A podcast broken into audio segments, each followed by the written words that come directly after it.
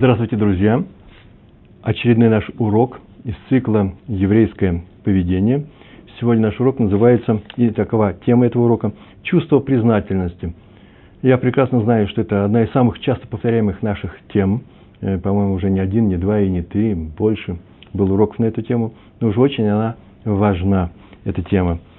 И не случайно, э, в силу нескольких причин. Я могу назвать только две – во-первых, это э, тема э, благодарности, признательности, умение сказать спасибо за то, что ты получаешь. Э, сейчас мы сформулируем вообще эту тему. Сказать спасибо за то, что ты получаешь хорошего в этом мире, в частности от Всевышнего, да и в частности, это в общем, а в частности от всех людей, которые нас окружают. Это очень важная вещь. Это одна из самых одна из самых основных, можно сказать, граней или даже основ еврейского поведения как такового иудаизма – и вторая вещь, благодарность, она вообще-то важна э, именно для нас, евреев, ну, выходцев из бывшего Советского Союза, я так могу сказать, даже те, кто сейчас еще живет в России, все-таки это уже сейчас не э, советская Россия, более свободная страна, э, эта вещь актуальна для нас. Почему? Потому что жизнь в России, в царской России, в частности, в коммунистические годы правления, особенно в самом начале, в годы правления коммунистов, э, сталинские эпохи, Жизнь там была тяжелая, надо признать, мы все это прекрасно знаем. И жизнь там вообще-то была ориентирована на то, чтобы выжить, а не э, жить э, полновесной еврейской жизнью. А поэтому благодарность – это все-таки уже некоторый изыск, это уже удовольствие от жизни. И от, в той или другой степени именно русскоязычные евреи, может быть, с этой темой должны познакомиться ближе, чем все остальные, которые жили в данном случае в благополучных странах. Ой, длинное вступление такое, да? А теперь я приступаю к этому уроку. Э, у нас недельный раздел, на котором мы, мы сегодня находимся, в котором мы находимся, называется Башалах. И написано в книге Шмот, потому что недельный раздел Башалаха находится в книге Шмот, 18 глава, 3 стих и 4. Там э, рассказывается о том, что Ятро, тесть Муше Рабейну, нашего э, учителя Моше отправился в Египет и взял э, к своему зятю Моше, который ушел туда раньше, для того, чтобы освобождать евреев, чтобы вывести их, э, сделать э, тот акт, который всем нам известен как акт исход из Египта, великий исход из Египта. И Ятро пошел к нему, взял его жену, свою дочь, жену Моше Ципору и двух сыновей, о которых прямо тут же написано, 18 глава, 3 стих и дальше – двух его сыновей, которых звали. Одного Гершом, слово Гер, да, житель, потому что сказал пришельцам, жителям, был я в чужой стране, а имя другого Элиезер, Элиезер, Эли Кали, да, это мой Всевышний, Эзер – помощь, моя помощь, мой Всевышний, потому что, так написано в стихе, мой Бог мне в помощь и спасение. И отсюда учим, наши мудрецы так на это указывают, что назвав своих мальчиков, своих сыновей такими именами, тем самым Моше увековечил увековечил, увековечил в поколениях те, те чудеса, благие дела, те явления, замечательно совершенно, э, которые сделал евреям Творец во время нашего исхода из Египта, во время их исхода из Египта. Чем увековечил? Увековечил тем, что назвал своих сыновей именами, указывающими, во-первых, на то состояние, в котором пребывал народ до, э, до исхода в Египте. И на спасение от Всевышнего. Один Гершом, вот у меня было тяжело, я был там Гером. Гер не в современном значении этого слова, а не в том значении, которое мы применяем э, всегда. А Гер просто как житель в данной местности, и житель неукорененный, которого все обижают, и было тяжело. Вообще, на самом деле, намек на рабство наше. А второго сына он назвал с указанием на спасение Всевышнего. Мое спасение, в данном случае моя помощь, Эли Эзер, за Кели Эль, э, мой Всевышний. Это и есть благодарность Всевышнему. Вот самое главное. Назвав так своих детей, он, э, он, здравствуйте, Зеев с Украины, э, я вас э, рад тоже видеть ваше письмо. Большое спасибо. Вот со некоторые люди здороваются, когда приходят на наш урок. Это приятно. Значит, я уже здесь не один сижу. Это и есть благодарность наш, э, Всевышнему, проявленная нашим э, э, пророком Муше. а именно он э, увековечил память о его благих делах в наш адрес, на адрес всего народа.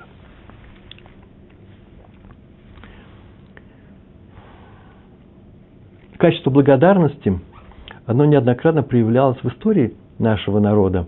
Э, и об этом вообще можно было бы его обнаруживать чаще, э, чем мы привыкли к этому. Оно лежит в основе многих, как мотивация, многих поступков наших працев и персонажей э, Танаха. В частности, например, в эпизоде с расступившимся морем, море Ямсуф, да, оно расступилось. Медраш рассказывает, что евреи вышли из Египта вооруженными, хамушим, так написано. Хамушим написано в Торе, а Мидраш говорит, что это слово нужно перевести, объяснить, как люди вооруженные вышли из Египта. Тогда почему, когда мы оказались перед морем, возникает вопрос, э, куда загнал нас э, египетская конница, колесницы, тачанки, почему евреи не воевали с египтянами? Но плакали и надеялись на чудо. Почему? Собственно говоря, я видел однажды такой мидраж, что там написано, Э, и все это знают, что были такие люди, которые сказали, что у нас есть оружие, нужно воевать с египтянами, там будет что будет, Всевышний нам поможет. Но вот почему-то это не реализовано, и в частности вопрос задает Хатам Софер. Он, несмотря на такой мидраж, пишет, что общее мнение было такое, что все евреи, такое мнение, что все евреи э, расстроились, воевать они не будут, у них сил нет воевать. И поэтому Всевышний сделал для евреев чудо, а именно э, развел для них море, разбил э, ударом, и море разошлось, и евреи прошли по морю как по суше, прям по суше, не как, а прям по дну моря. Вопрос задает Хатам Суэфер и добавляет, что вопрос тем более правомерен, потому что сразу же после, после всех этих, этих событий написано, что и воевали, напал на нас Амалек – наш арьергард. Амалек, войско амаликитян, и евреи воевали, и тяжелая битва была, и евреи победили, и разбили амаликитян. Значит, они могли воевать. Почему они не воевали, даже попытки не предприняли выступить против египтян? И отвечает сам Хатам Софер, так отвечает. Причиной было отсутствие не физических сил у еврейского народа, а душевных. А именно некоторые качества помешало им выступить против египтян – и качество очень простое. Египтяне их приютили, э, дали нашему народу убежище на очень длинный срок. И уже из одного этого евреи не могли э, не быть им благодарными. Так написал Хатам Софер. Я понимаю, что вещь непростая. Нас они обижали, причем если нас нападают, что нужно теперь в знак благодарности поставлять им свои щеку, да, бей нас и дальше, и так далее. Но чувство благодарности отмечено Хатам Софером, совершенно правильно отмечено, было Э, чувство благодарности было. Э, мы говорим, у нас, да, недельная глава Етро, на самом деле, да, Етро, конечно же. И вне всякого сомнения я ошибся, я сказал Бешалах. Спасибо. Вот мы уже сделали, уже и поправили. И чувство благодарности было, его нельзя не отметить при всем при этом. И еще есть один случай, э, когда мы обнаруживаем это чувство благодарности – пример этой благодарности Рамбаном, это отмечено. А именно, Рамбан спрашивает,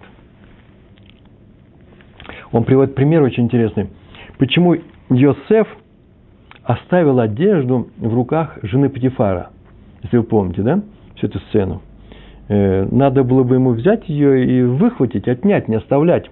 И тогда бы у нее не было доказательства, когда на ее крик прибежали люди, о том, что здесь был вот еврей, которого приютил здесь мой муж, Э, а теперь он поступает очень плохо с нами, вот он, видите, э, атакует меня и на наших женщин, бросается, а поэтому его нужно наказать.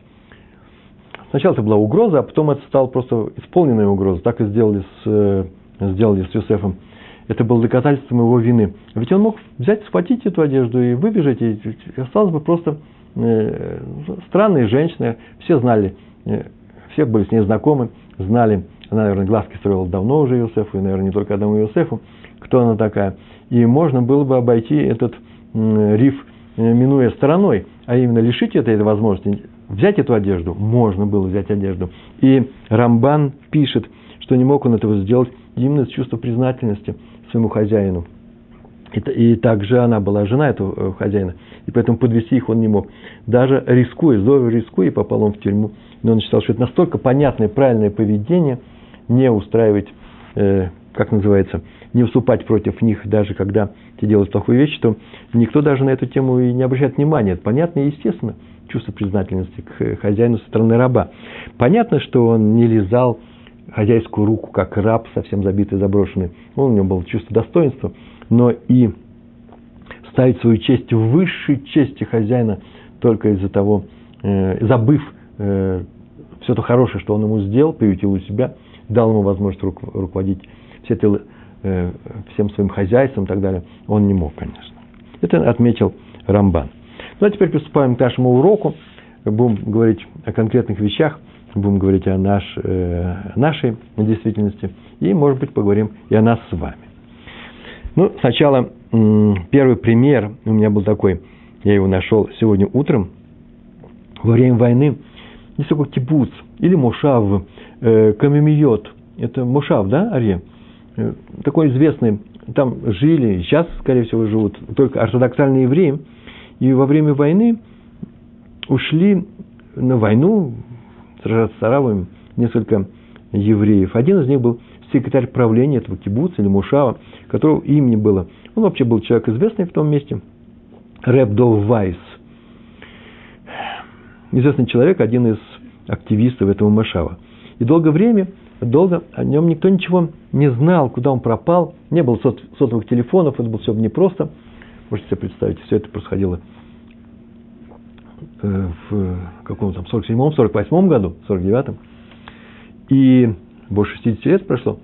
И э, уже многие вернулись, ну, кто-то погиб, кто-то вернулся, а про него не было ничего неизвестно. И вдруг он появился, в Мошаве появился он днем, и первое, что он сделал, он сразу же бросился в синагогу, потому что нужно было читать Минху, дневную Минху, и он пришел, и в синагоге уже собрался Миньян, и он сразу же э, э, побежал к Равину, Равину, главному раввину всего этого места, Раби Бениамину Мендельсону. А Шалих Цебур, человек Хазан, да, человек, который ведет общинную молитву, он уже стоял, был готов уже читать Ашрею Швей Бейсеха, Бейтеха, э, э, то, что мы читаем перед, перед Минхой. И тут вдруг Рав дал команду, просто вслух начал читать со слов «Году ляшем китоев кириулам хаздой». Так, возблагодарите Всевышнего за то, э, что Он сам добро, и что Его милость, она навечна. И вообще так говорят – с этого места начинают Минху читать в пятницу перед субботой по, по книгам, по которым молятся, в частности, хасиды, называется Нусах Сфарад, да, ашкенадские сидуры, молитвенники, называется Нусах Сфарад, так у них такое название, у ашкенадских сидуров, большинство, многие хасиды по ним молятся, там так начинают субботнюю минху, или субботнюю, перед субботнюю минху. Воду ляшем китоев. И он начал читать, и хотя это был обычный день, это не была, не была пятница, и все продолжили, там положено продолжать, и продолжается это в посуке, Йомру, Геулей Ашем, Ашергаль, Мияд, Цар. Так скажут спасенные году Ашем Китов, так что он самый замечательный, вечное, на вечное его милосердие. Ой, нужно запомнить эту фразу, в конце хочу ее использовать. Почему? Потому что так скажут спасенные Всевышним.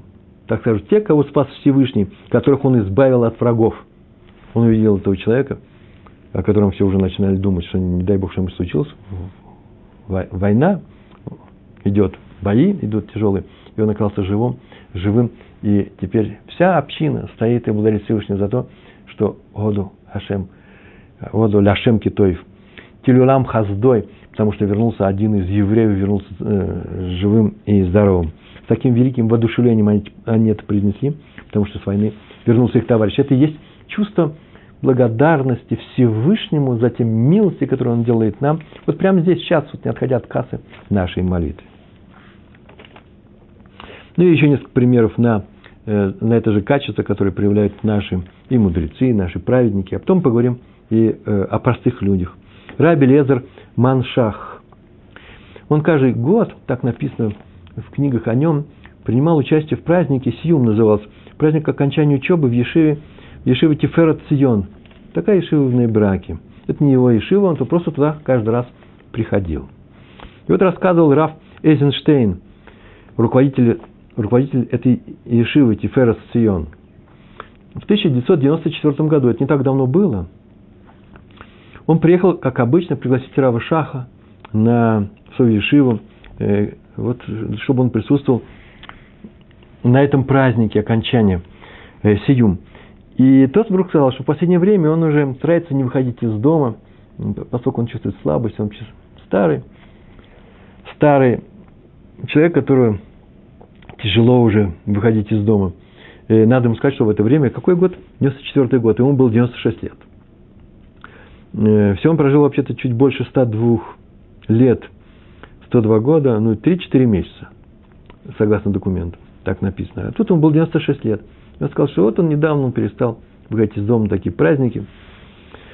Рафен Эйзенштейн понял его, фамилия такая Эйзенштейн. Известно, он сейчас равен. И не стал настаивать. И когда он уже уходил, Раф Шагдов сказал, стой, стой. И сказал, ладно, я приду, конечно же, я приду. И объяснил, почему он придет. Сейчас он здесь объяснил или в конце. Так или иначе, он приехал на праздник этой Ешивы.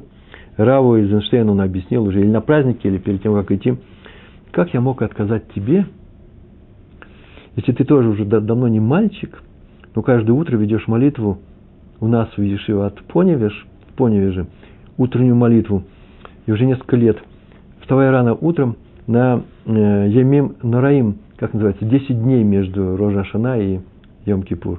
Приходишь каждый раз, и идти не близко, потому что так, уже, так у нас уже так заведено и в знак, не в знак, а в чувство признательности, как я могу тебе отказать в этом, несмотря на возраст. Видите, человек старый, 96 лет, на самом деле, и тяжело ходить, на самом деле, это же не просто так. Знаете, сделать, э, оказать хорошее дело в знак благодарности другому человеку. Почему? Потому что вообще-то мне не тяжело было бы его сделать, это дело. Главное ведь что? Не забыть, да, что нужно сказать спасибо. А сказать спасибо, что не тяжело. А то что-то нужно сделать ведь, не просто сказать спасибо, а сделать. И это как раз тяжело. Несмотря на то, что это очень тяжело, наши праведники, наши талмудисты, э, Гдулей Адор, э, именно так и поступают. Потому что благодарность важнее, чем собственно, за, за, забота о собственном здоровье. Сказано, между прочим, что Ятро о благодарности обрадовался, у нас сегодня недельный раздел Ятро – обрадовался, услышав от Муше рассказ о чудесах Всевышнего, то, что он сделал Всевышний. И он выслушал, Муше, Муше все это рассказал, он встал и благословил Всевышнего. А между прочим, написано было, что и услышал Ятро, все, что сделал Всевышний евреям, все чудеса, и пошел он, взяв и жену, и двух детей, пошел он в Египет к своему зятю – Значит, он уже слышал об этом, и Раш, Раш написал, какие чудеса он услышал, о каких чудесах он услышал, кроме исхода. Он услышал, что чудеса исхода и чудеса, которые сотворил Всевышний в пустыне с евреями, в самом, в самом начале, а именно ман, э, который, э, которым, он, э, которым он кормил евреев, хлеб с неба, колодец, который шел вместе с ними, победу над Амалеком, который мы тоже упоминали. Почему только сейчас благословил? Я, э, ответов очень много. Один из ответов, я нашел ссылку на Шульхан Рух, там было написано, что благословил он его за чудо, которое нужно всегда говорить за, за чудо, когда он видит это место этого чуда, и когда он слышит об этом чуде. Так в Шульханарухе написано, когда ты видишь чудо, совершенное для э, других людей, ты должен принести благословение. А если ты видишь что-то место, которое где чудо случилось с тобой, ты должен даже не просто сам по себе должен видеть это место. И когда тебе это рассказывают об этом тоже, о чужом чуде. А между прочим, что такое благословение? Как, как благословение сказал, благословен Всевышний, который совершил евреям в своей милости то-то и то-то, и вывел вас из Египта, и продолжает вас охранять. Посмотрите сами, там э, подробные слова. Он был первый, кто так сказал, и с тех пор мы так и говорим, что теперь по поводу чуда, оказано совершенного Всевышним, мы должны говорить благословение. Вслух, громко, перед всеми, все остальные отвечают Амен.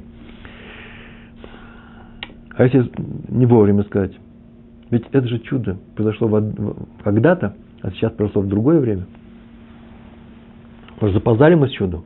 Все нужно говорить же в, в, сразу же после чуда, да? Может, это э, чудо, которое называется, не чудо, а благословение, которое называется Ливатала, зря произнесенное. И м, Рамо, тут же в Шульханарухе пишет, нет, если вы испытываете радость при известии об этом чуде, вы снова испытываете чувство благодарности, о котором мы сегодня говорим, то это не будет браха Ливатала. А Таз добавляет, что вообще, вообще, любое благословение о чуде, любая благодарность к Всевышнему никогда не бывает левотала. Зря сказанное, знаете, есть ведь брахот зря сказано. Например, я беру некоторые благословения, э, стакан воды, и думаю, что это вода, а оказывается стакан вина. Я говорю пригагофен, а оказывается это не вино, а пиво такого же цвета. Мне нужно было говорить шагаколь. Это называется э, неправильная браха. Есть браха, которую и говорить не надо было. Например, человек садится кушать фруктовый суп. Суп, сделанный из фруктов во время, э, во время сеуды, во время трапезы. И садится он кушать, и он сказал гамуцы, он сказал на хлеб, и теперь он свободен от всех брахот, которые э, мы говорим в обычным образом на любую еду. Например, в данном случае этот суп он кушает с хлебом, не нужно говорить как на фрукты, пригаэц.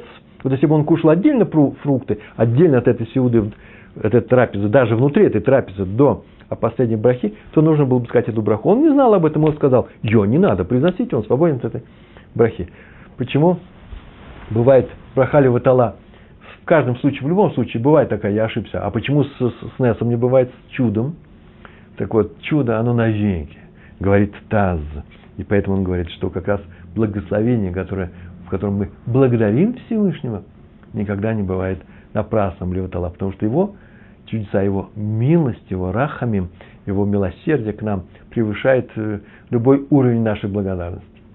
Так написал Таз. Еще несколько историй на эту тему. Когда мы говорим Шмуна Исре, первое благословение, мы признаем, что Всевышний царь, признаем его силы и могущество над нами, в частности. Э, потом идут целый комплекс, идет целый комплекс благословений, в которых мы просим его о чем-то. Э, бывает, э, что и не надо просить иногда, бывает такая вещь. Например, известно, что не надо просить Всевышнего о том, чтобы, глядя на беременную жену, о том, что ну, сделай так, чтобы она родила мальчика. Теперь она уже родит того, кого родит. Он не будет переделывать, называется масса берешит, переделывать всю вселенную и выпускать законы заново для тебя. Поэтому твоя браха как раз левотала. А потом благодарность. Так вот, левотала, напрасное благословение бывает только связано с просьбами. Или с, э, э, связанные с теми удовольствиями, с, тем, с теми вещами, которые мы получаем э, удовольствие. Что мы еще получаем? Э, пользу, с пользы она, да? Польза от того, что мы сейчас что-то в этом мире Э, используем, и нужно сказать ему э, спасибо. Здесь бывает левотала. Почему? Потому что мы могли бы ошибиться. На чудо напрасного, напрасного благословения не бывает. Раби Шалом Швадрон. Он поехал по делам в Европу. Ну, бывал часто-то ездил. Вообще-то ему было написано 75 лет. И написано, что он уже был кашиш, он уже был человек такой старый. Мне не 75 лет, но скоро уже приближаюсь к этому, как-то я не чувствую. Да, в 75 лет уже чувствуют люди слабость физическую. Ой-ой-ой, не надо будет сказано. Так или иначе, он уже плохо ходил, чувствовал себя неважно, чувствовал себя прекрасно. Это известный оптимист. Но вот он однажды упал посреди улицы. Все это было в Европе, в Англии, как я полагаю. И очень удивился, что это вдруг он упал. Что случилось-то? Никогда не падал объяснение, но пришло время, у тебя уже кости старые, мышцы дряхлые. Это для него это никакие, никакое не объяснение. Он очень удивился. А потом упал еще один раз, уже не на улице, там в доме, где они там были, в гостинице, в доме каком-то. И очень удивился и спросил, почему я падаю? И он начал всем, всем задавать, всем окружающим, евреям, с которым там встречался, разговаривая себе, как я себя чувствую. Я не знаю, я два раза упал. Почему я падаю? Он спрашивал людей. Это было очень странно. А почему? Нужно спрашивать, почему я падаю. Взял и упал. Это был не просто интерес. Потому что Раби Швадрон относился к тем людям, которые религиозным, верующим, ортодоксальным евреям, талмудист, праведник в высшей степени, по меркам нашего времени, и он знал, что ничего не бывает без причин. Всего есть своя причина. И э, он же прекрасно чувствует, что, чувствует, что ноги-то у него крепкие. Так или иначе, он решил с этим вопросом дойти к главному раввину города Манчестер, раба Иуда Сенгаль. И пробовал у него много времени. Написано, что они там сидели и разговаривали на эту тему. Они Талмуд э, подняли. Все обсудили. И вышел он просветленный, радостный. И сказал, что вот теперь я знаю, в чем дело. Мы вместе с Рэбой изучили последние события всей моей жизни. Очень доподлинно он рылся в них, как написано в Талмуде. Если что с тобой происходит, ну не странное, болезненное, но смотри, если беда пришла, упал человек, а что не беда, поройся в своих делах – и ты найдешь ответ, почему с тобой это пришло, так в Талмуде написано. И он говорит, мы порылись в моей жизни, Фашпеш, да, называется, и пришли к заключению, что всему виной отсутствие меня чувства благодарности. В адрес одного из моих ближайших друзей, очень близкого мне Равина, у того сын женится в Америке. Я так полагаю, что Раф которого пригласили туда, и он сказался ехать, потому что далеко ехать в Америку из Израиля, до Европы он доехал еще, далеко лететь, это очень печально. Да не в деньгах дело, а именно в усилиях. 75 лет человеку. И, наверное, эта мысль его ходил все время с ним. Ой, хорошо ли я делаю. И когда он пошел к Равину, так они решили, что да, эта причина достаточно для того, чтобы человек упал. Так они решили. Почему? Потому что нельзя отказываться, ссылаясь на слабость. Будь слабым. Как он говорил, и это в то время, когда этот человек, этот раввин близкий мне человек сделал немного хорошего, сказал Раф Швадрон, и во многом помог мне, по-настоящему помог. И тут же, после разговора э, с Равом Иудой Сегалем, он купил билеты, собрался ехать в Штаты, и уже на следующий день улетел в Америку с маленьким чемоданчиком у него. У него не было большого, он вообще не брал с собой ничего. И свадьба должна была начаться в тот же день, день этого при, при, прилета. Так что он успел эту свадьбу. Вот это отношение, видите, оно формирующая ситуацию, отношение, э, благодарность к, к твоей жизни, она формирует мою жизнь. Это непростая вещь. В силу благодарности это не просто спасибо. Уж тем более надо говорить спасибо за хорошие дела. Это не просто спасибо. Это не что иное, как, как правильное поведение, правильное еврейское поведение – я вот сейчас езжу в последнее время на автобусах, сюда приезжаю в Тулдот и Шурун, да, мы вместе издалека едем и с Арье, с оператором Рэб Арье, он приезжает с тех же примерно мест. Кириацефе я приезжаю, Мадин Элит называется, едешь в автобусе, и да все ездят, кто едет, в автобусе, заметили, что в Израиле, по крайней мере, в ортодоксальном мире, вот в, на нашей еврейской улице, евреев Торы – все, кто едет в автобусе, выходя, обязательно говорят, даже женщины, говорят, если они проходят, спускаются, выходя из автобуса мимо шофера, говорят ему спасибо. Это довольно-таки странно. Вообще-то шофер должен говорить спасибо, правильно ведь? Э, людям, которые едут у него. Почему? Они, э, они же заплатили деньги. Кто должен говорить спасибо? Продавец или покупатель? Мы привыкли, мы, мы привыкли, не знаю, Россия сейчас живет ну, совершенно новые правила, совершенно новые отношения. А еще живет по старинке. Э, там вообще-то продавцу говорят спасибо. Так положено. Но это было в то время, когда вообще был дефицит товаров. Продавец мог тебе продать, мог тебе не продать. И ты радуешься, что тебе продавец уже продал. Уже это хорошо. А покупатель говорит, спасибо, не надо. Не надо. Почему он принес мне деньги? Только все приносят деньги, деваться-то некуда. Оказывается, в мире капитала, в Европе, в Америке все наоборот. Именно продавец говорит покупателю спасибо, что он выбрал этот магазин. Именно Э, водитель автобуса, водитель э, такси говорит своему пассажиру спасибо, что он выбрал и поехал в его компании или в его машине. Э, а здесь почему-то вдруг все говорят спасибо. Оказалось очень просто. Рыбаним потребовали. Это необходимая вещь.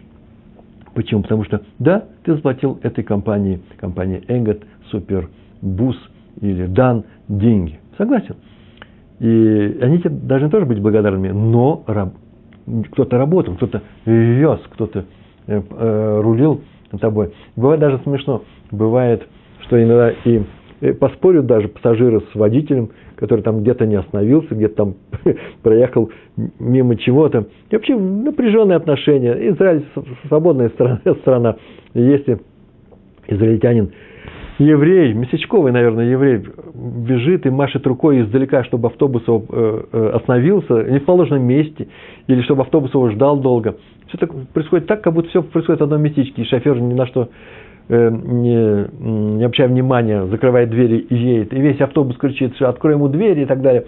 Идет напряжение, некоторые напряжения, они едут, а теперь каждый будет выходить, все равно будет говорить спасибо. Дружеские отношения. Спасибо, скажи за тот труд, который он вложил в то, что он тебя довел сюда. Почему? Потому что он же работал. Ты-то не работал, а он работал. Ты получаешь где-то деньги, и он получает где-то деньги на своей работе. Но это же совершенно отдельная вещь. Скажи спасибо за то, что ты э, получил хорошего от этого мира. А тем более скажи Всевышнему спасибо за то, что он сделал с тобой. Он тебя родил, он тебе дал все, что вокруг тебя хорошего, получил ты от Всевышнего. А все, что ты получил от, вокруг плохого, ну, во-первых, плохое ли это, нужно эту тему поговорить еще. Это постоянная моя тема. Я утверждаю, что нет, не я, а Тор утверждает, что нет в мире зла. И, по крайней мере, раз в мире есть только добро, за это нужно быть спасибо. Но вот вопрос такой, умеем ли мы говорить полицейскому, который выписывает нам штраф за нарушение чего-то, спасибо, это отдельный разговор. Сегодня мне одна женщина написала, я всегда в блоге, всегда я говорю спасибо полицейским. Вот я не умею. Я очень переживаю на эту, на эту тему. Ну, наверное, надо говорить. Я же говорю врачу, который мне сделал больно, вылечив меня. Ну, сделал же мне больно, все равно же говорю спасибо. Все зависит от того, как мы относимся к штрафу. На эту тему в конце поговорим с Божьей помощью. История. Раби Александр Зискинд, э, написавший книгу «Есот Бешора Шаавуда». Очень хорошая книга. Книга вообще просто замечательная, э, написанная более чем 200 лет назад о третьем храме. Какой будет третий храм, все законы там выведены.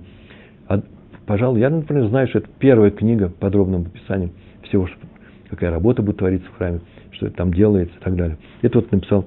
Он из Гродно. Умер в 1794 году. Кстати, о нем говорили, так написано, по-моему, Бешт сказал, или еще много людей сказали о том, что, о том, что э, раби Александр Зискинд из Гродно, Гродно, да, он был первым хасидом еще до появления хасидизма. Так вот, утром он благодарил Творца за свое жилье. Каждый раз просыпался, всех среди всех брахот, благословений, которые он говорил, громко, вслух, и своих учеников он этому учил, за свое жилье, за тот дом, который дал ему Всевышний. А текст такой, там текст даже приведен. Мой Создатель, прими мою огромную благодарность за то, что дал мне дом, где я правлю святую службу, а не увет бакоидыш, да, э, для тебя.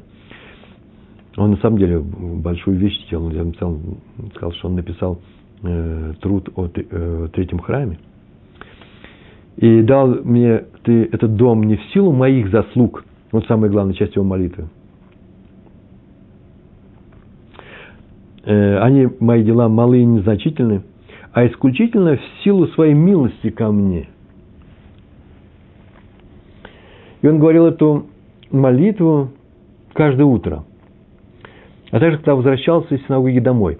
Для него эта вещь была настолько необычная, получить угол, теплый угол, место в этом мире, что он каждый раз, когда видел это, это же была мысль его, каждый раз, когда приходила мысль о том, ой, какая необычность есть во всем этом, он тут же приносил эту молитву э, в Всевышнему. И каждое утро он приносил возвращался когда из синагоги домой, увидел свой дом. И вообще, каждый раз он особо благодарил Всевышнего за все, вслух, громко, в молитве, за все, что он получал хорошего в этой жизни.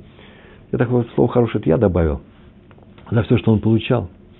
В городе Сале, такой есть город, так, оказывается, есть такой город в Марокко, жил один богатый еврей, вообще очень далекий от Торы, необычайно далекий. Бывает такое с богатыми людьми, и с бедными такое тоже бывает – он купил на свои деньги Пардес. Пардес – это большой, э, шикарный фруктовый сад. И в этом саду был несколько колодцев. Э, Марокко страна, хоть и в горах, там проще с водой, но все равно она жаркая, и без колодцев там сады эти пропадают, и поэтому это было очень важно. И в, эти колодцы были замечательные, и в каждый год, в любой сезон, там было много прохладной и холодной питьевой воды, кстати, тоже.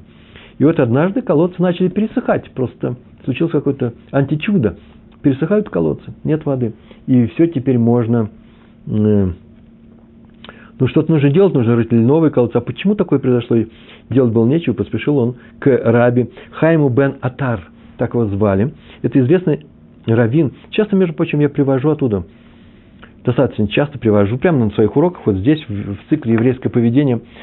На этих уроках мы приводим оттуда, из его книги, всякие цитаты и всякие толкования. Э, комментарий он называется «Орахаим». Известный комментарий. Так вот, был жаркий день, он пришел к Равину, а на столе у Рава стоял большой кувшин, большой, не знаю, кувшин с прохладной, с прохладной водой.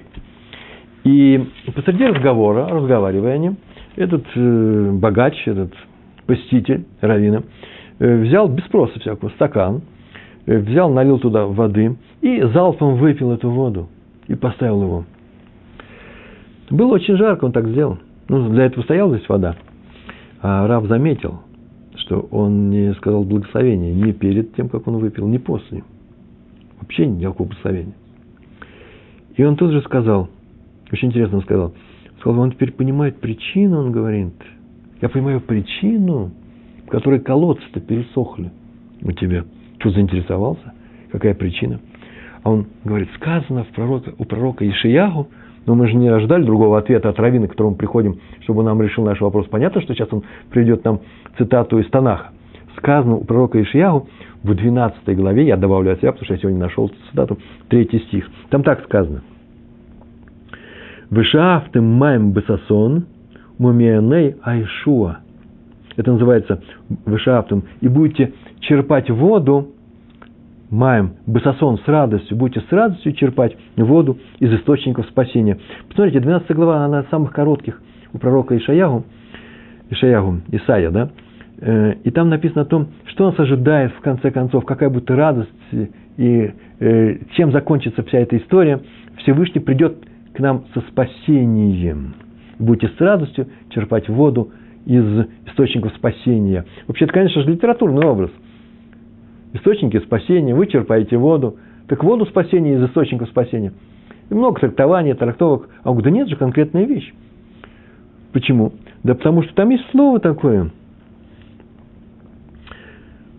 Басасон, с радостью. Тот, кто с радостью черпает спасение, тому спасение полагается. У того не будет колодец э, пересыхать. Дело в том, что после стакана воды, я это я вам говорю, это здесь имелось в виду, надо сказать браху шааколь называется. Э, перед стаканом воды нужно шааколь сказать. А после стакана воды надо сказать бурен фашот, да? Там э, работ, браха. Так вот, слово сосон это не что иное, как нотрикон. Нотрикон это, как называется, рушейте вот, э, аббревиатура, первые буквы э, целой фразы Басасон, а именно, так называется, Брахот Штайм, смотрите, Басасон, Брахот Штайм, Шааколь, Уборе Нефашот, Басасон. А именно, это, в радости это две брахи, Шааколь и Буре Нефашот. Раз Сосон только тогда и бывает, когда ты благословляешь, благословишь Всевышнего за то, благословляешь Всевышнего, даешь благословение Всевышнему за то, что Он тебе дал спасение. Какое спасение? Воду в колодце.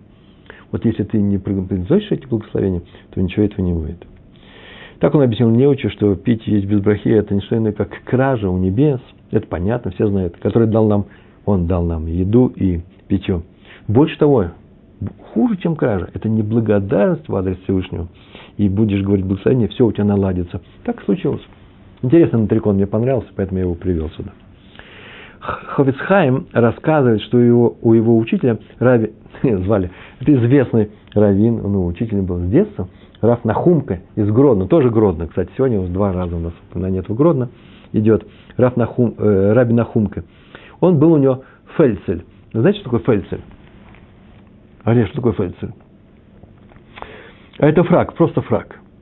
Вот длиннополый камзол, как у всех раввинов, да? Это называется, а идиш называется фельдцель. В прошлый раз мы изучали, на прошлом уроке, по-моему, это слово э, в, э, в, э, на языке, на арабский язык это был, да? Так вот, Раби Нахумка говорил, э, вся благодарил за него, за этот фраг своего Творца, нашего Творца. Потому что, почему он, он объяснял, детям он объяснял, в Хейдере, где учились все вместе с Эпсхаймом, будущим великим учителем, что Фельсель обладал, от этого фраг, целым рядом удивительных, чудесных качеств. Первое, во-первых, он его грел зимой. Он теплый фраг был, это Литва, и он э, грел его, это одежда. А прохладной ночи служил в качестве одеяла. Он его еще, оказывается, у него еще и одеяла не было, он накрывался этим фраком. А жаркой ночью служил он в качестве подушки. Если не одеял, то подушки. Его можно было бы так сложить, положить под голову. А еще у него было множество карманов.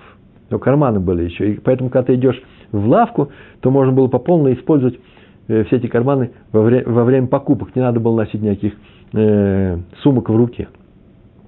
Так Раби Нахумка стоял перед учениками и, загибая пальцы, перечислял все блага, блага, которые есть у этого, можно получить от этого фрака. Он учил учеников, своих учеников во всем видеть милость Творца, во всем видеть милость Творца и благодарить его за это. Вот этот Ховисхайм привел в своей книге. Есть еще, откуда, кто его был первым, одним из первых учителей, который научил его благодарности. Рав Зелик Эпштейн, один из руководителей Ешивы Тура Орш, известная Ешива Иерусалимская. Он рассказывал, что в молодости он учился в Гродно. О, третий раз мы говорим, третий раз о Гродно говорим. Гродно. Учился в Ешиве Шар Атора. Пришел туда однажды один человек, который выдавал себя за бедняка. А он был с какого-то местечка. Из этого местечка там было тоже несколько людей, и которые сказали, ученики, которые сказали, на самом-то деле мы-то его знаем, никакой он не бедняк. Он просто так живет. Он ходит, обирает всех, потому что так он решил, можно собрать много. И поэтому не, не надо ему давать. И никто ему не давал. Он ходил по Ешиве, по залу Ешивы, и никто ему ничего не дал. А потом спустился глава Ешивы, Раби Шимон Шкоп, Агаршаш его так звали. Раби Гаон, Раби Шимон э, Раби Шимон Шкоп. Ему что же об этом сказали? Он пошел и дал ему сдаку. Дал ему сдаку эти деньги. Его потом спросили, а почему? Рэбе, научите нас, почему нужно давать обманщику деньги. И он ответил, так написано в Талмуде. Трактат Ктубот, 68 лист, первая страница. Я это нашел там. В той книге, где я читал, там не было этой сноски, но я ее проверил. Там так написано в этом месте. Надо добром, в Талмуде написано, надо добром отметить, воздать обманщикам. К ним тоже нужно добром вызывать им. Почему? Потому что если бы не они, не обманщики, так в Талмуде написано, мы бы грешили каждый день. Непонятные вещи, обращаемся к Раше, Раша поясняет. Если бы не обманщики, которые собирают деньги, выдавая себя за бедных, мы бы забыли, что на свете существуют бедняки. Мы бы их видели реже.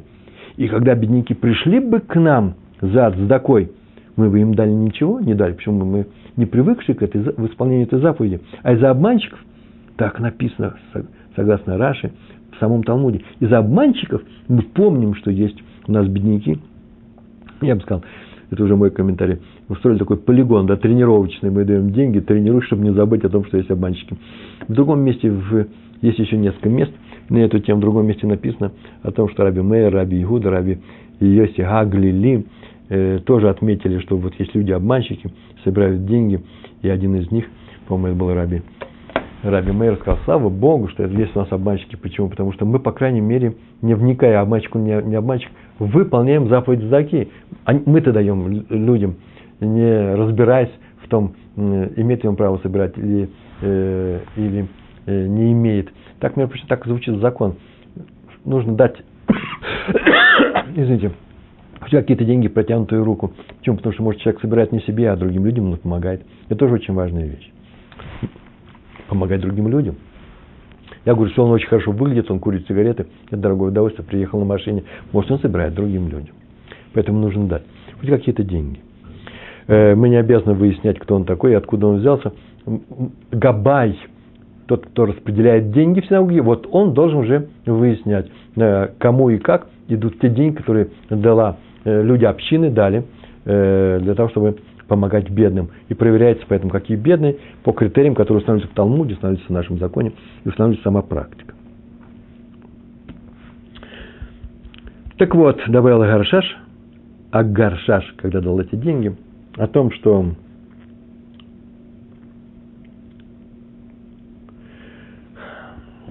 э, о том, что э, надо дать деньги даже обманщику, потому что это и есть наша им благодарность. Судя по этому, по нашему, э, по нашему трактату в Ктубот, надо им, так написано, надо их отблагодарить за то, что они нам напоминают о том, что есть в мире э, бедники. Поэтому дал ему деньги. Хофицхайм, когда заболела его жена, за ней ухаживала их соседка. И в знак благодарности Хофицхайм три года, каждую субботу давал уроки ее сыновьям. Вот все, весь рассказ. Я-то знаю, что здесь происходит. Дело в том, что в это время Хофицхайм жил э, очень тяжело, и он мог бы давать уроки и за какие-то деньги, и таки он делал это бесплатно, только из-за благодарности, э, в то время как вообще любой урок – это обычный заработок студента колледжа или даже преподавателя. Раби Канман, Ишива Поневеж, руководитель Ишивы Поневеж. Про него рассказывают, что однажды его видели, как он вышел из дома, и был сильный дождь. Сейчас как раз период дождей в Израиле, да? И был сильный дождь, и он вбежал под навес э, какой-то лавочки. Знаете, как лавка стоит, магазин, и навес над тротуаром. И он там постоял некоторое время. А когда дождь кончился, нужно было идти. И вдруг он зашел в эту лавку и взял спички. В то время спички стоили денег. Это сейчас они ничего не стоит. И, и продавец спичек, конечно, покупателю спичек сказал бы спасибо. Почему? Потому что это деньги. И он купил эти спички. Я его спросил, ученики спросили, зачем? Мы видели, как вы покупали спички. Зачем? Вы же ведь не курите. Он ответил, вообще-то я использовал навес владельца лавки. А теперь что, я никак его не, не отблагодарю за это. Э, не бывает такого, что я бы ушел бы и не сказал спасибо. Э, материально как-то возблагодарить его. Раби Ашо Леп Дискин, Маариль. Э, глава шкинастских евреев Иерусалима. Его сын, Раби Цак Ерухам, рассказывал, что когда он заболел, сам был мальчиком, сын Раби Дискина, сильно заболел он, и нужно было, чтобы кто-то сидел у него э, ночью, потому что он поправлял ему компресс холодный на, на, на лбу. И надо, искали кого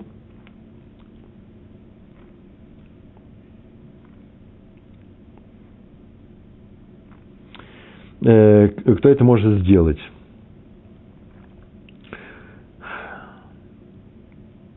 И он даже сказал, какую плату он может сделать. Он обратился к своим ученикам и сказал, что я э, тому буду давать уроки бесплатно. И вызвался Раф, ну, там еще был молодой, Довберг Гросберг, известный ученик Рава Дискина. Но от, э, от э, уроков он отказался, от бесплатных, и вообще от любых уроков отказался. Он хотел, он сказал, что он хочет сделать это бесплатно, э, бедить над вуд, да, э, э, на добровольном начале, просто взять хорошее дело сделать. А Раф сказал, давай договоримся так, что если у тебя какой-нибудь возникнет урок в Талмуде или в законах, будет трудный вопрос, приходи ко мне. Возможно, что я пойму эту тему, и возможно, что у меня будет ответ. Я тебе с удовольствием, просто с огромным удовольствием все это я тебе объясню. Э, так он ходил, приходил. Это все рассказывает Раби Исхак Ерухам, сын Рава Дискина, Ивашулеба Дискина, Мариля. Так или иначе, когда сын уже выздоравливал, то Рав Дискин дал ему благословение, потому что хоть как-то ему э, нужно было выразить свою благодарность. Благословение у него было очень интересное. Э, Барихут Ямим, чтобы он долго жил. И все это слышали, все знали, все сказали Амин. Э, амен. И Рав Гросберг прожил после этого, это отмечено, это известно, э, почти сто лет. Благодаря этому благословению. Всем так рассказал, это было благословение за то, что я сидел с сыном э, Рава Дискина. А еще одна история из той же серии. Он сам заболел, Рав Дискин. У него воспалились глаза, у него было воспаление. И он перестал почти видеть. Э, рядом с ним его постель должен был установить дежурство, чтобы вовремя вызвать врача, если станет плохо, если в случае обострения. И вызвался с ним сидеть один близкий к их дому человек, Раф Гершон Энгер. Вообще-то это был раввин, э, раввинское звание у него было не должность, а сам зарабатывал тем, что он выполнял плотницкие работы. Но мало кому нужно было, и поэтому у него было много свободного времени, он учился, учил законы и молился. И, но главное, что у него не было детей. Вот он взялся сидеть, с э, Равином. Да, а его жена до этого вся просила, приди, пойди к Раву Дискину, попроси к Маарилю, попроси у него благословения, у нас детей нет. Браху. Но муж был такой скромный человек, просто ужасно скромный, и все время отказывал этот визит, не мог он пойти. И тут он взялся сидеть в постели Рава сам и сказал Жене, ну уж теперь уж точно он попросит это благословение. Ну, прошло много дней, и Раф начал уже выздоравливать и выздоровел. А Энгер так и не мог попросить у него благословения на то, чтобы у него были дети. И когда пришел прощаться, Раф посмотрел на него и сказал такую фразу. Да будь с тобой браха во всем, чего ты не попросишь у неба. И тот домой пришел радостный и закричал уже в дверях Сара, Гитл, Сара Гитл, это жена, так его звали жену, судя по этому рассказу, Рав дал нам браху, наконец-таки он дал нам браху, теперь у нас будет ребенок. И жена очень обрадовалась, сказала, что теперь можно считать, что счастье у них в кармане. Такое выражение он сказал на идиш, счастье у них в кармане. И родила ровно через год. Последняя фраза, конечно, э, должна, должна и этим закончиться. Это же чудо, совершенное нашими праведниками. Между прочим, и у нас уже нет времени, но на эту тему у меня в, в блоге возник Э, диалог э, с людьми, э, когда я написал о том, что как праведник, так написано в Торе, как праведник скажет, так и небо и делает, получается, что чудеса у нас что? У нас теперь чудеса, занимаются чудесами наши раввины, в то время, как известно, несколько положений есть, что все это наши раввины не чудесами славятся, а именно тем, что они знают нашу Тору, умеют отвечать на любой вопрос и так далее. Учат людей – вот чем они занимаются, руководят еврейским народом. Что такое чудеса? И на эту тему я тоже дал несколько ответов. Так вот, все равно здесь произошло некоторое чудо. На самом деле, она должна была родить, и она родила. Но это не нарушение законов природы, это совсем не было чудо, я так полагаю. В семье, у нас осталось с вами 8 минут, в семье великих раввинов Соловейчиков бытовал такой рассказ. Так рассказ такой был. Вот я даже не знал, нужно рассказывать этот рассказ. Сейчас я узнаю, нужно ли не рассказывать. Ария, сейчас я вот тебя спрошу. Правильно все, что я делаю, что я сейчас рассказываю этот рассказ. Однажды русский царь спросил раби Исхака из Воложина. Он так спросил. Известно, ну, в русском переводе, наверное, да, Тгилим, псалмы для него, 117 смотрите. Известно, что написано в псалме. «Превознесите Всевышнего все народы, прославьте Его все племена, потому что проявилась на нас сила Его благодеяний». Так он спросил, почему из-за того, что он вам, евреям, оказывает благодеяние, как вы считаете, почему мы должны его превозносить и прославлять? И он ответил, хм, интересный ответ был, классический ответ. Ну, вообще-то мы не знаем, что замыслили народы мира против евреев. Они всегда что-то замышляют. Было в те, в те времена, когда было антисемитизм, антисемитизма много. Сейчас, конечно, совсем другие времена. Сейчас все остальные народы замечательные. Это не всякого сомнения. Антисемитов нет. А раньше многие были антисемитами целые народы были антисемитами. Ну, по недоразумению просто, понятно. И так он ответил, мы не, мы, мы не знаем, что на самом деле замыслили против нас наши враги. Но вы сами знаете, что вы замыслили. И вы же видите, что все ваши планы рушатся. Чего бы вы ни сделали против еврейского народа, все равно не получается так, как вы хотите. Всевышний нас спасает. А раз так вы знаете, а мы не знаем, то вы должны, увидев это, прославлять Всевышнего, прославлять величие Всевышнего. Мы надеемся, что вы честные люди. Это называется признательность Всевышнему. Если ты видишь, что Всевышний, ой, я даже не знаю, нужно ли говорить такой урок, если ты видишь, что Всевышний не дал тебе сделать плохое дело, радуйся этому, благодари его и э, превозноси. Про обвинение в неблагодарности, еще такая вещь, его обвиняют. Вот неблагодарный какой человек. Ну, я написал два этих рассказа, в двух словах я, может быть, их и перескажу. Первый рассказ про человека, э, который взял, дал трэмп, остановился у человека, взял его в свою машину и повез его э, по шоссе. И так получилось, что он нарушил правила движения. И когда они подъехали уже, и там нужно было выходить, вдруг казалось, что тот объявил, что он полицейский, и начал выписывать штраф, бланк штрафа заполнять. Э, и человек пришел домой и очень переживал, надо же, какое безобразие, я ему сделал хорошее дело, а он неблагодарен.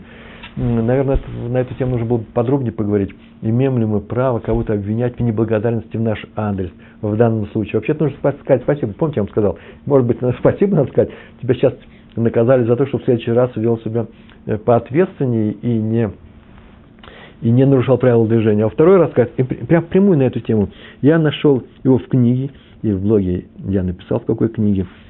Э, человек э, нарушил правила движения, на шоссе его остановил э, полицейский. И вдруг оказалось, что они вообще знакомы по субботнему миньяну, встречаются раз, раз в неделю. И он, конечно, не знал, кем он работает, оказывается, он работает полицейским. А он ехал с большой скоростью. И тут он начал ему объяснять, подружи, мол, отпусти меня, мы же друзья сейчас. И тот нет, ни во что, ни за что его не отпускал и выписал ему штраф. Вернее, начал писать ему что-то очень длинное и большое на капоте. Тот даже в сердцах хлопнул дверцу, закрылся в своей машине. Пиши, пиши, мол, за собой больше никакой я тебе, никакой я тебе не друг. Тот написал ему это письмо. Взял этот листочек, пришел к нему, какое-то длинное послание. Тот приоткрыл дверцу у себя слева – дверца отъехала, маленькую щелочку оставил, мол, общаться с тобой не буду, раз ты мне штрафы выписываешь. И взял листочек этот и закрыл. И тот пошел, сел на свою машину, или там мотоцикл и уехал. Тот посмотрел ему вслед, и начал читать, что же такое тут написано. И он прочитал письмо. А его взялся в и перевел. А сейчас я вам прочитаю. Это перевод этого письма. Уважаемый Ефраим, несколько, несколько лет назад у меня была дочь. Ей было шесть лет, когда ее ошиб водитель, превысивший скорость. Его посадили на полгода, всего лишь на полгода. А через полгода он вышел на свободу. На свободу, чтобы свободно обнимать своих дочерей. Их у него три. А у меня была только одна дочь. Но чтобы снова обнять ее, мне ее, и ее матери, своей, моей жене, придется ждать конца нашей жизни, чтобы после смерти обнять ее уже на небесах. Тысячи раз я пытался простить в сердце того человека, убийца нашей дочери, убийца нашей дочери тысячи раз думал, что мне это удалось. Но я знаю, что надо снова и снова предпринять ту же самую попытку. Прямо сейчас. Я, буду, я постараюсь снова его простить. Помолись за меня и будь осторожен на дорогах. У меня остался только один сын. Успеха, Хаим. Я не знаю. Конечно, он должен был выписать квитанцию штрафа. Конечно, он должен был выписать штраф ему. Он ему его не выписал. Он нарушил, нарушил, наверное, собственные инструкции, собственного поведения, поведения на работе. А, на самом деле, ведь если подумать, зачем пишется квитанция? Для того, чтобы человек что? Чтобы в следующий раз не нарушал. Может быть, это письмо теперь и приведет его к тому, чтобы он не будет нарушать. Это не сочиненное письмо, это правда. Так вот, что такое неблагодарность, я не знаю. Нужно благодарить за все дела хорошие, которые сделали нам. И даже за то дело, которое, в результате чего нам не дано было сделать плохое дело. Или же, или же э, за, э, за ту ошибку, которую мы чуть-чуть не совершили, а нас, может быть, болезненным э, способом остановили. За это нам тоже нужно благодарить. Спрашивает, что за блок у нас есть. Смотрите, мы сейчас смотрим этот урок с сайта Толдот.ру. Там слева есть колонка, там написано, или зайдите на главную страницу, слева есть колонка, и один из пунктов, второй, по-моему, пункт, там написано блоги. Если вы войдете в этот блог, то вы увидите авторов, которые э, делают каждый своим блогом, э, пишут какие-то статьи, посты, как сейчас называется, и там есть мои посты тоже. И так вы попадете в мой блог тоже. Так вот, Всевышний один, я сейчас уже заканчиваю, у нас уже осталось, по-моему, три минуты. Всевышний один.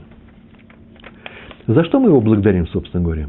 Ну, за то, что он дал мне жизнь. Но если жизнь у меня тяжелая, разве за это благодарят?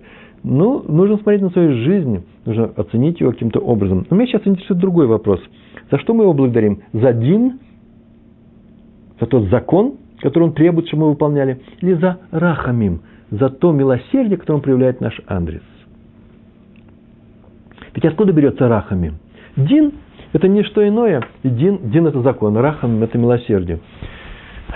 Мы же ведь знаем, Э, это входит в наше понимание иудаизма, наше мировоззрение, что мир устроен на, на основании, на в принципе присутствии в нем награды и наказания. Есть наказание за плохие дела. Я должен знать, что это так существует. Это и есть вещь. Существует она. Есть награда за хорошие дела. А что такое рахамим? Это когда мне полагается наказание, а мне с него убирают. Получается, что нет сейчас награды и наказания. Есть только что только награда, а все остальное рахамим. Он меня всегда простит. А раз так, за что я его благодарю? За то, что я делаю плохие дела. А он мне потакает? Он не наказывает меня? Да нет же. Надо сделать так, чтобы увидеть в этой жизни совсем другие отношения. А именно, он мне помогает в этой жизни подняться, ходить. Как я помогаю ребенку, учу ребенка ходить, он вообще никогда не ходил. Я ему говорю, ну уже столько месяцев прошло с его дня рождения, жена, надо его научить ходить. Я уставлю, и у него ужас в глазах, ему сейчас больно, страшно, трагедия. Сейчас он упадет, он падает, я его снова ставлю. Мы смеемся, улыбаемся, и он делает несколько шагов. Так мы, он учит нас. Всевышний нас учит. При помощи этих падений учит нас в этой жизни подняться и расти. Ничто иное. Поэтому мы благодарим его и за Дин, и за то, что он оказывает нам вообще иногда жесткие вещи делать, для того, чтобы мы не ошибались. А уж за Рахамим, тем более, если мы прощаем других людей, то мы должны благодарить Всевышнего за то, что он часто прощает и нас. Большое спасибо. Все хорошо. Шалом, шалом.